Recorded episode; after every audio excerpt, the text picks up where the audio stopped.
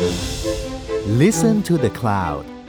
เรื่องที่ The Cloud อยากเล่าให้คุณฟัง สวัสดีค่ะ คุณอยู่กับเตยพาซินีประมูลวงจาก Art Taylor และนี่คือศิลปะการต่อสู้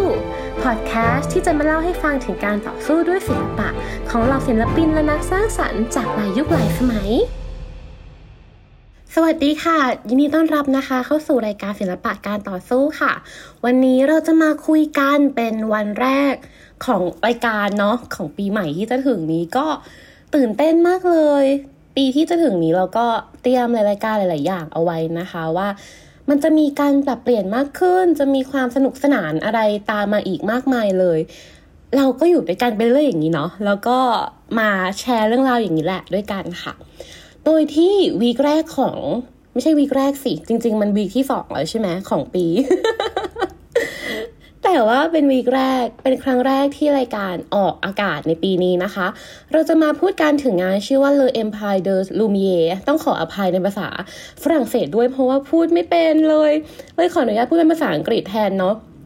อาภาพนี้ค่ะ ชื่อว่า The Empire of Light ของเรเน่มากริดนะคะ ถามว่าทำไมเราถึงยกเรื่องนี้มาคุยกันในวันนี้ เพราะว่าอะเพราะว่า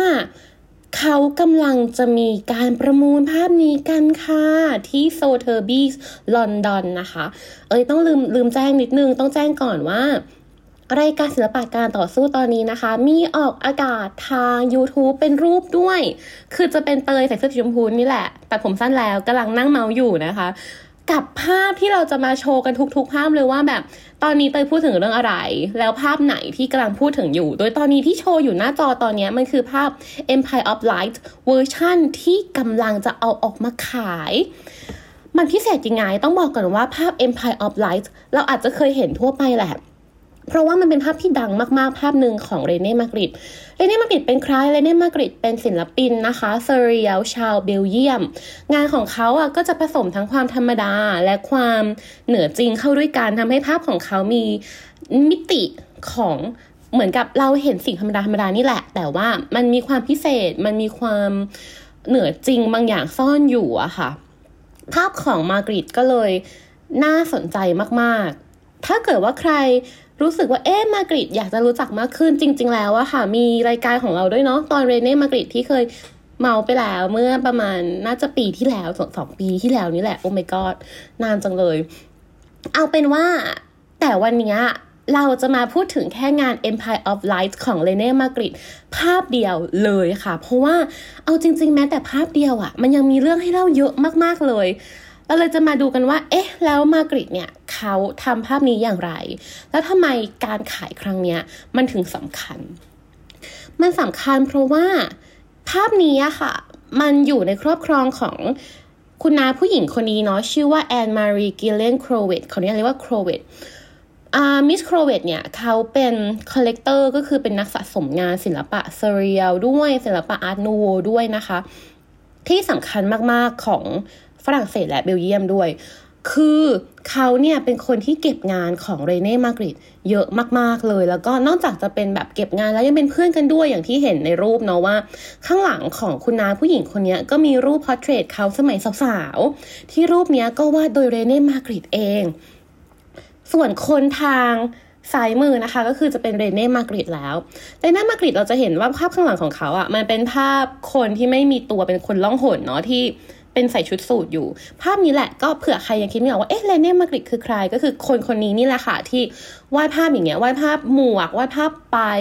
แล้วก็ถามคำถามว่าแบบเอ้ยนี่ไม่ใช่ไปนะ แล้วเราก็ต้องมานั่งคิดว่าแล้วนี่คืออะไร หรือนี่คือภาพวาดหรือนี่คือไม่ใช่อะไรเลย หรือนี่คือมาหรือนี่คืออะไรคือ มันคือการเล่นกับ my game อะค่ะเล่นกับความคิดของเรา ความเข้าใจของเรา และสิ่งที่เรามองโลกต่าง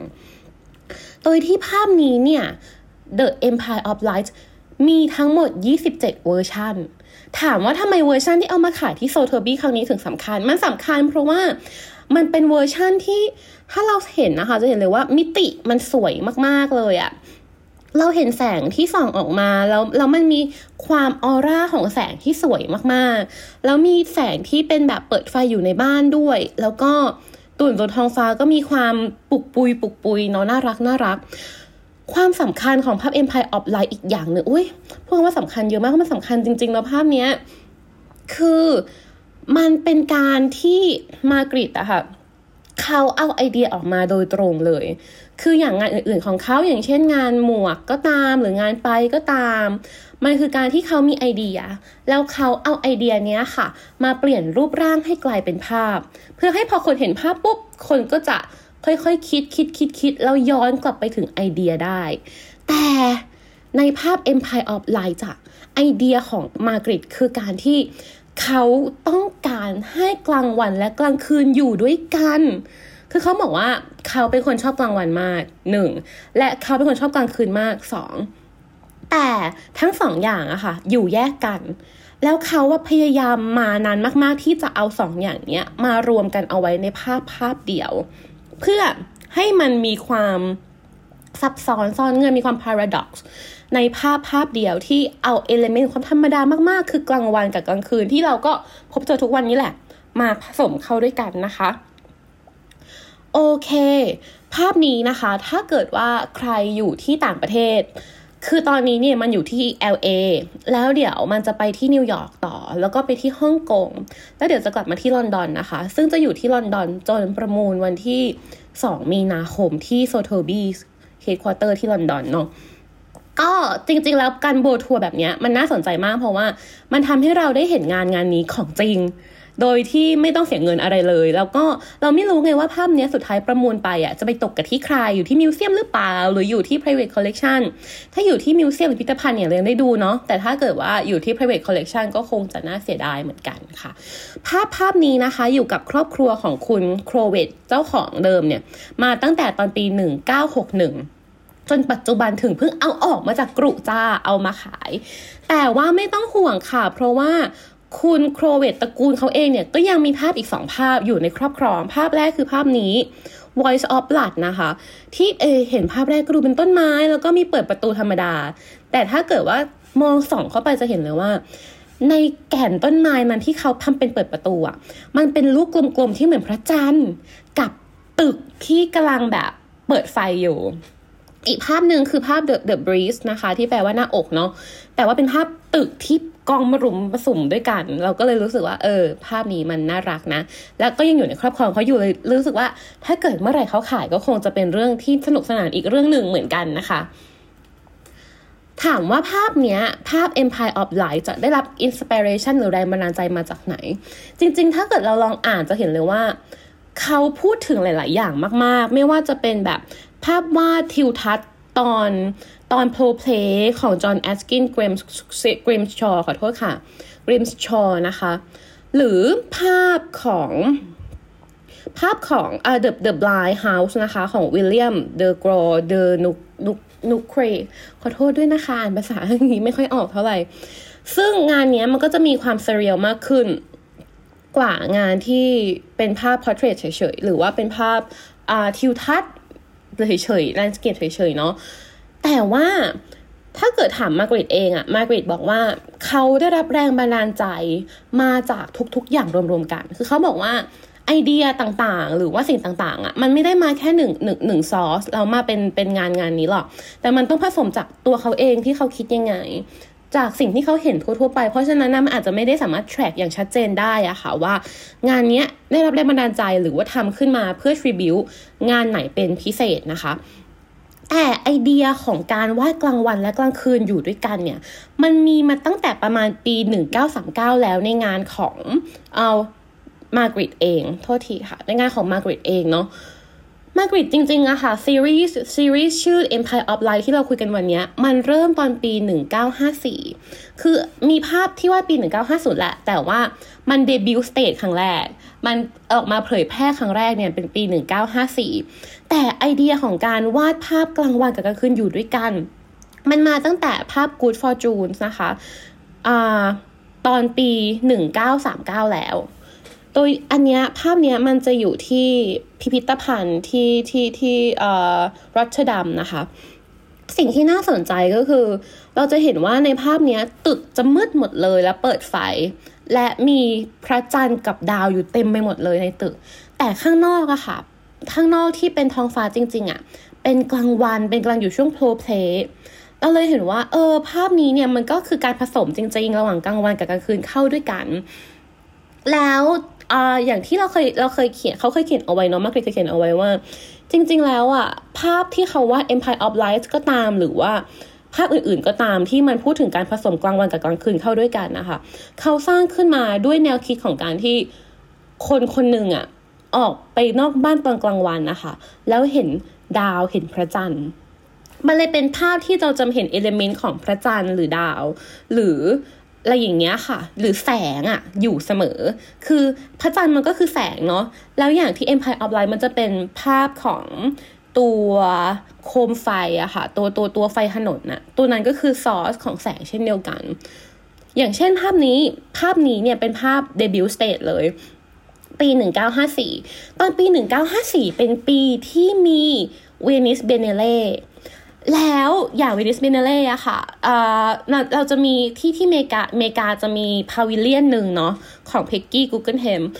แล้ว pavilion เนี้ยก็จะเอางานศิลปะอเมริกันนี่แหละ เข้าไปจัดแสดงเพื่อให้คนมาเห็น แล้วก็คนจะมาได้สนใจแล้วก็ได้ซื้อได้รู้จักมากขึ้นได้ โดยภาพนี้ค่ะไปจัดแสดงที่ Venice Biennale ตอนปี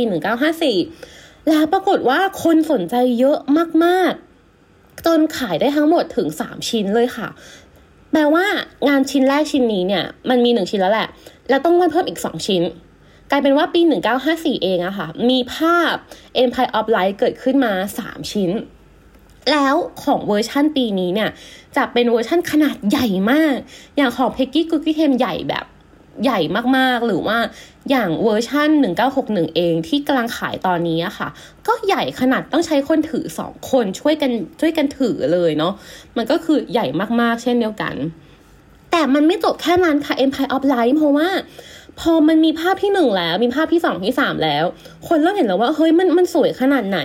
มันคือการที่ผสมกลางวันกับกลางคืน มันคือการเล่นกับแสง เล่นกับสิ่งที่ตาเห็น สิ่งที่เราเห็นอยู่ทุกวัน แต่เราไม่เคยรู้สึกว่ามัน surreal อะไรอย่างเงี้ยเขาก็เลย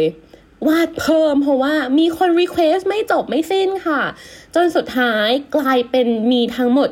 27 เวอร์ชันเท่าที่รู้นะ คือหมายถึงว่าเท่าที่ track กันเจออะในคอลเลกชันในหนังสือที่เขาเขียนเอาไว้อะมีทั้งหมด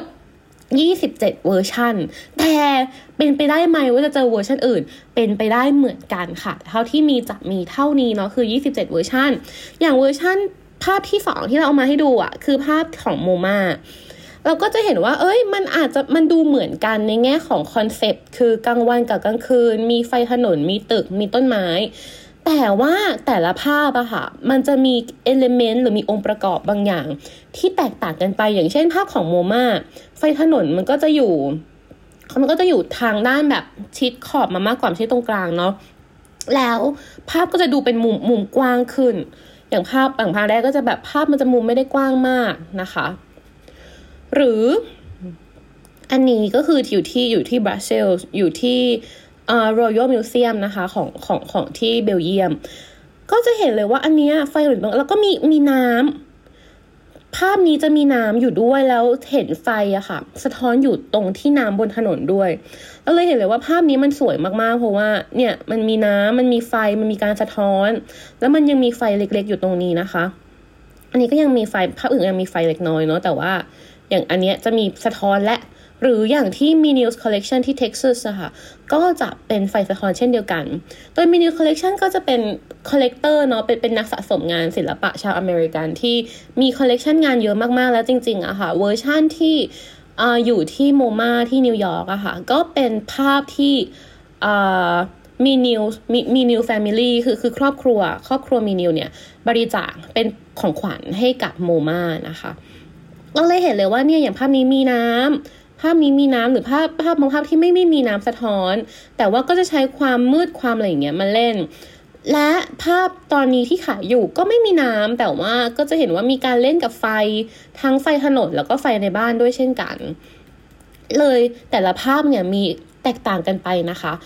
และจริง ๆ แล้วอะค่ะ เอามาให้ดูแค่เท่านี้แต่จริง ๆ มันมีทั้งหมด 27 ถามว่าอีกที่เหลือหายไปไหน ที่เหลือส่วนใหญ่อยู่กับ private collection คืออยู่กับคนทั่วไปที่ซื้อไปอะค่ะ เลยทำให้เราอะมีเวอร์ชั่นที่ดูได้ทั่วไปใน museum เนี่ย อยู่ประมาณนี้ที่ให้ดูเนาะและสุดท้ายที่จะมาให้ดูคือภาพที่ Magritte อะค่ะวาดในระหว่างเดียวกันกับที่เขาวาด Empire of Light เนาะอย่างเช่น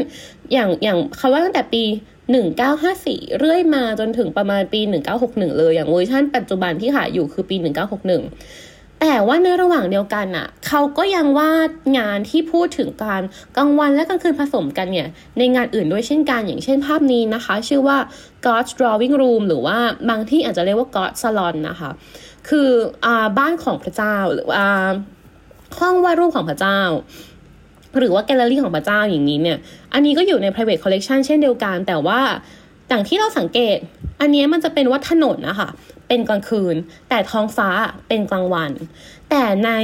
ภาพ God's Drawing Room เนี่ย ข้างล่างทั้งหมดบ้านนะคะ จะเป็นกลางวัน แต่ท้องฟ้าเป็นกลางคืน ภาพนี้เลยพิเศษมากๆ แต่ว่าก็ยังไม่มีใครเอาออกมาขาย แล้วก็ยังอยู่ใน private collection อยู่นะคะ เลยน่าสนใจว่าเมื่อไหร่ ที่เขาเอามาให้มิวเซียมโลน ให้มิวเซียมยืมอะไรอย่างเงี้ยหรือว่าให้เช่าอะ่ะ เราก็จะได้เห็นภาพนี้กันแล้วเผื่อยังไงจะได้มาแจ้งเนาะเพราะภาพนี้เราว่ามันพิเศษมากๆ แล้วเรเน่มากริดเองก็เคยพูดว่า ภาพนี้อะค่ะ ภาพการผสมกลางวันกลางคืนแบบที่ท้องฟ้าเป็นกลางคืนอะวาดยากมากๆ จนเขาต้องละทิ้งไอเดียนี้ไป เพราะว่ามันมันยากมากๆในการวาดให้ได้แบบนี้นะคะ นอกจากนั้นแล้ว ตัว Empire of Light อะค่ะยังไปปรากฏอยู่บนกำแพงของคาสิโนที่บรัสเซลด้วยเช่นกัน โดยที่ภาพนี้ทั้งหมดเนี่ย ก็ทำก็ก็วาดแล้วก็ดูแลการก่อสร้างเนี่ยค่ะ โดยตัวมาร์กริตเอง แล้วเสร็จตอนปี 1953 นะคะ และสุดท้ายตัวภาพ Empire of Light ยังเป็น reference หรือว่าเป็นแบบอ้างอิงให้กับโปสเตอร์ของหนังเอก Exorcist นะคะ แปลว่า เฮ้ย นอกจากว่าตัวมันเองจะ ทรงพลังทรงอำนาจในฐานะงานศิลปะแล้ว มันยังเป็นแรงบันดาลใจและยังเป็นเหมือนกับส่วนหนึ่งอะค่ะ ของ pop culture ด้วยเช่นกันนะคะ